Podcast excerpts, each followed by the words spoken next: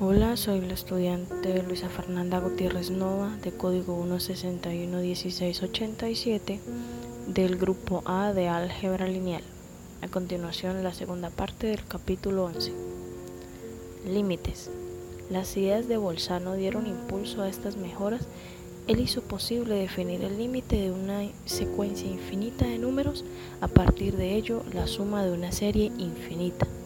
En particular, su formalismo que la implicaba suma: 1 más 1 medio más 1 cuarto más 1 octavo más 1 decimosexto continuaba indefinidamente en una suma infinita. Su valor es exactamente 2, no un poco menos, no una cantidad infinitesimal menos, es pura y simplemente 2. Para ver cómo es esto, supongamos que tenemos una secuencia de números A0, A1, A2, A3, que continuaba indefinidamente. Decimos que AN tiende a un límite cuando n tiende a infinito si, dado cualquier número e mayor que 0. Existe un número n tal que la diferencia entre AN y A es menor que e cuando n minúscula es mayor que n mayúscula. Nótese que para todos los números en esta definición son finitos, no hay infinitesimales ni infinitos. Para sumar la serie infinita anterior, examinamos las sumas finitas. A0 igual a 1, A1 igual a 1 más 1 medio igual a 3 medios, A2 igual a 1 más 1 medio más 1 cuarto igual a 7 cuartos, A3 igual a 1 más 1 medio más 1 cuarto más 1 octavo igual a 15 octavos. Y así sucesivamente. La diferencia entre AN y 2 es 1 medio elevado a la n. Para hacer esto menor que e, hacemos que n minúscula sea mayor que n mayúscula, igual al logaritmo de 2 por 1 sobre e. De una secuencia que tiene un límite finito se dice que es convergente. Una suma infinita se define como el límite de la secuencia de sumas finitas obtenidas añadiendo cada vez más términos. Si dicho límite existe, la serie es convergente. Derivadas e integrales son tan solo límites de varios tipos. Existen, es decir, tienen sentido matemático, con tal de que dichos límites converjan. Los límites, precisamente como mantenía Newton, tratan de que se aproximan ciertas cantidades cuando otro número se aproxima a infinito o a cero. El número no tiene que llegar a infinito o a cero. Todo el cálculo infinitesimal descansaba ahora en un fundamento sólido. El inconveniente era que cuando se utilizaba un proceso de paso al límite, había que asegurarse de que convergía. La mejor forma de hacerlo era demostrar teoremas cada vez más generales sobre qué tipo de funciones son continuas, diferenciables o integrables, y qué secuencias o series convergen. Esto es lo que el análisis procedía a hacer, y es la razón por la que ya no nos preocupamos por las dificultades apuntadas por el obispo Vickery. Es también la razón por la que ya no discutimos sobre series de Fourier. Tenemos una idea sólida de cuándo convergen, cuándo no lo hacen y de hecho en qué sentido convergen.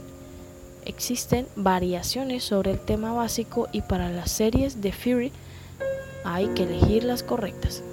Series de potencias. Weierstrass se dio cuenta de las mismas ideas funcionaban tanto con números complejos como por números reales.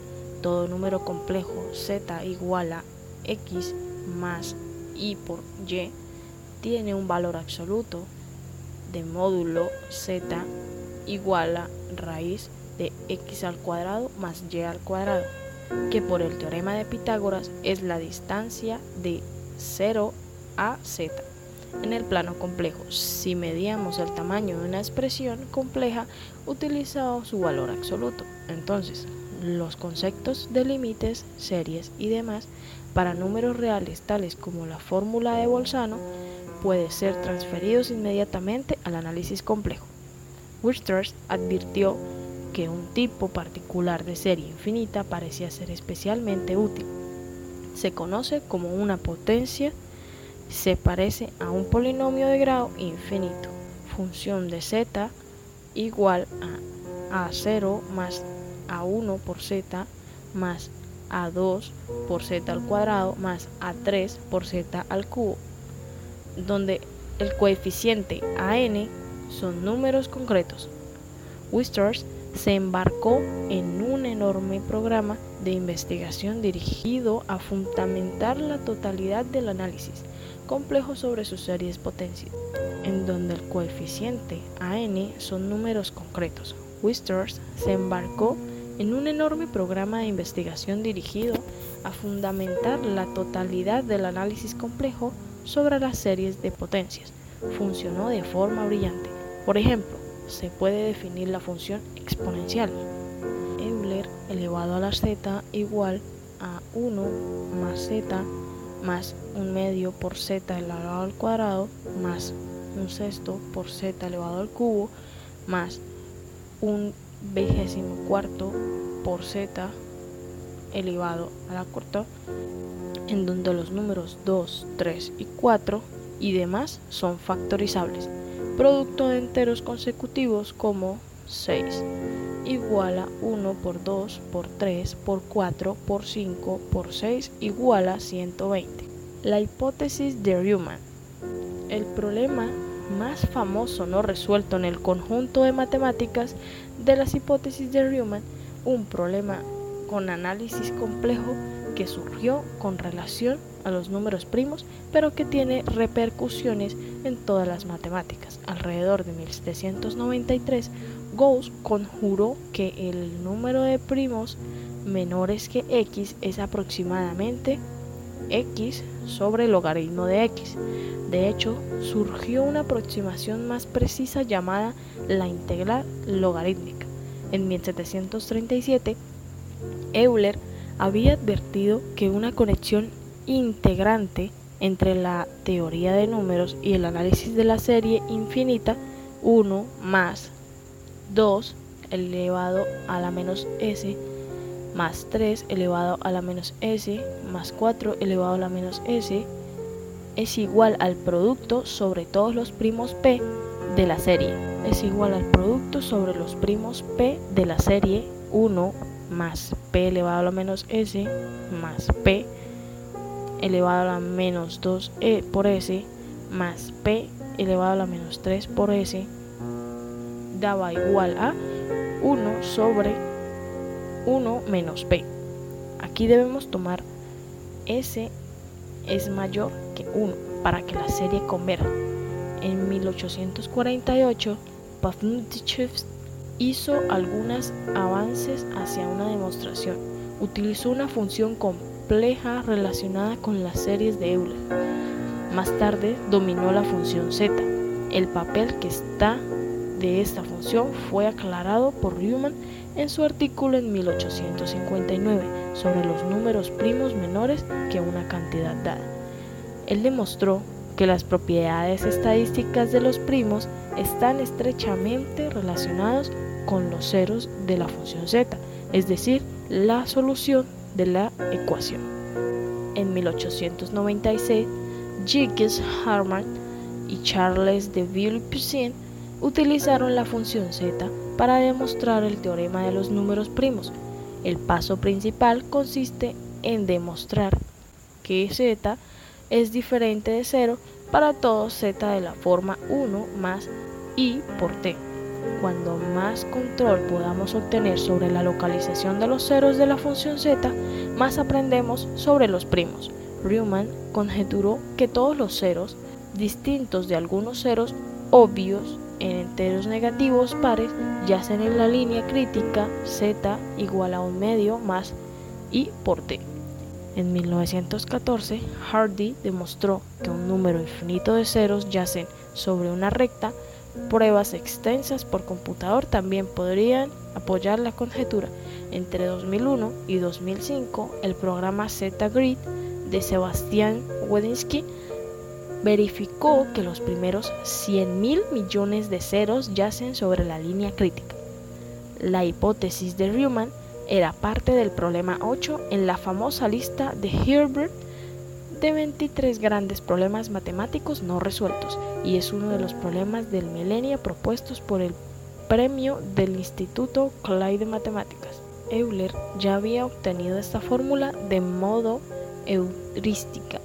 Ahora, Weierstrass podía darle el sentido riguroso. Inspirándose una vez más en el libro de Euler, pudo relacionar las funciones trigonométricas con la función exponencial, definiendo que el coseno del ángulo igual a 1/2 por Euler elevado a la i por el ángulo más Euler elevado a la menos i por el ángulo, y seno del ángulo igual a 1/2 por i por Euler elevado a la i del ángulo menos Euler elevado a la menos i por el ángulo.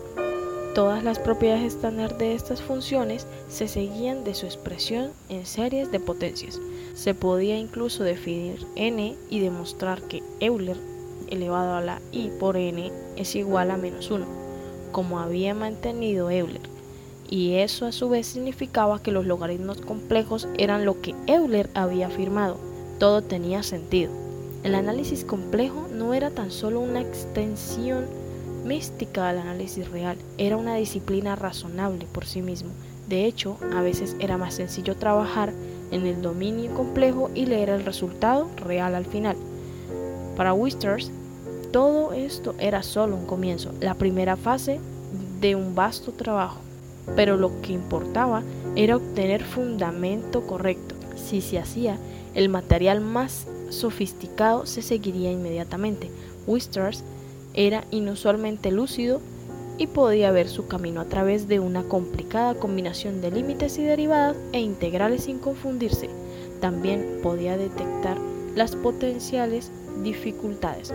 Uno de sus teoremas más sorprendentes demuestra que existe una función x de una variable real x que es continua en todo punto, pero no es diferenciable en ninguno. La gráfica que f es una curva única y no quebrada, pero es una curva tan ondulada que no tiene una tangente bien definida en ningún punto. Sus predecesores no lo habrían creído, sus contemporáneos se preguntaban para qué servía, sus sucesores la desarrollaron en una de las teorías más excitantes del siglo XX, las fractales. Pero sabremos más de eso en la historia más adelante. Una base firme. Los primeros inventores del cálculo infinitesimal habían adoptado una aproximación bastante displecente respecto a las operaciones infinitas. Euler había supuesto que las series de potencias eran igual que el polinomios y utilizó esta hipótesis con efecto devastador. Pero en las manos de los mortales, corrían este tipo de hipótesis puede llevar fácilmente a absurdos. Incluso Euler hizo algunas afirmaciones completamente estúpidas. Por ejemplo, él empezó por formar la serie de potencias 1 más x al cuadrado más x al cubo más x elevado a la 4, etc., que suma 1 sobre 1 menos x. Hizo que x sea igual a -1 y dedujo que 1 menos 1 más 1 menos 1 más 1 menos 1 era igual a -1/2. Lo que tiene sentido, la serie de potencias no convergen a menos que x se encuentre estrictamente entre -1 y 1. Como deja claro la teoría de Weierstrass, tomar en serio las críticas como las que hizo el obispo Wycliffe, enriqueciendo a lo largo las matemáticas, y las colocó sobre una base firme. Cuando más complicadas se hacían las teorías, más importante era asegurarse de que estaba en terreno firme. Hoy en día, la mayoría de los usuarios de las matemáticas ignoran una vez más tales sutilezas, con la seguridad de que han sido ordenadas y de que solo aparece razonable. Es muy probable que tenga una justificación rigurosa. Tienen que estar agradecidos a Bolzano, a Cauchy y a Weierstrass por esta confianza. mientras los matemáticos profesionales siguen desarrollando conceptos rigurosos acerca de procesos infinitos. Hay incluso un movimiento para revivir el concepto de un infinitesimal, conocido como análisis no estándar. Es perfectamente riguroso y técnicamente útil en algunos problemas que de otro modo resultan intratables. Evita que las contracciones lógicas, haciendo de las infinitesimales un nuevo tipo de número, no un número real convencional. Este espíritu está próximo a la manera en que pensaba Cauchy. Sigue siendo una especialidad minoritaria, pero observamos este espacio. Lo que el análisis hace por nosotros, el análisis se utiliza en biología para estudiar el crecimiento de la población del organismo. Un ejemplo sencillo es el modelo logístico o el Verhulst-Pearl. Aquí el cambio en la población X como funciona del tiempo t se modela por una ecuación diferencial de x sobre dt igual a k por x por 1 menos x sobre m, donde la constante m es la capacidad de suspensión, la máxima población que puede sostener el entorno. Método estándar en el análisis dan la solución explicada. X por t igual a m por x0 sobre x0 más m menos x0 por Euler elevado a la menos k por t, que se llama curva logística. La pauta de crecimiento empieza con un crecimiento rápido exponencial, pero cuando la población alcanza la mitad de la capacidad de suspensión, el crecimiento empieza a frenarse y con el tiempo la población se estabiliza en la cantidad de suspensión. La curva no es totalmente realista, aunque se ajusta bastante bien a muchas poblaciones reales. Modelos más complicados del mismo tipo proporcionan mejores ajustes a los datos reales. El consumo humano de recursos naturales también puede seguir una pauta similar a la curva logística, lo que hace posible estimar la demanda futura y cuánto tiempo pueden durar los recursos.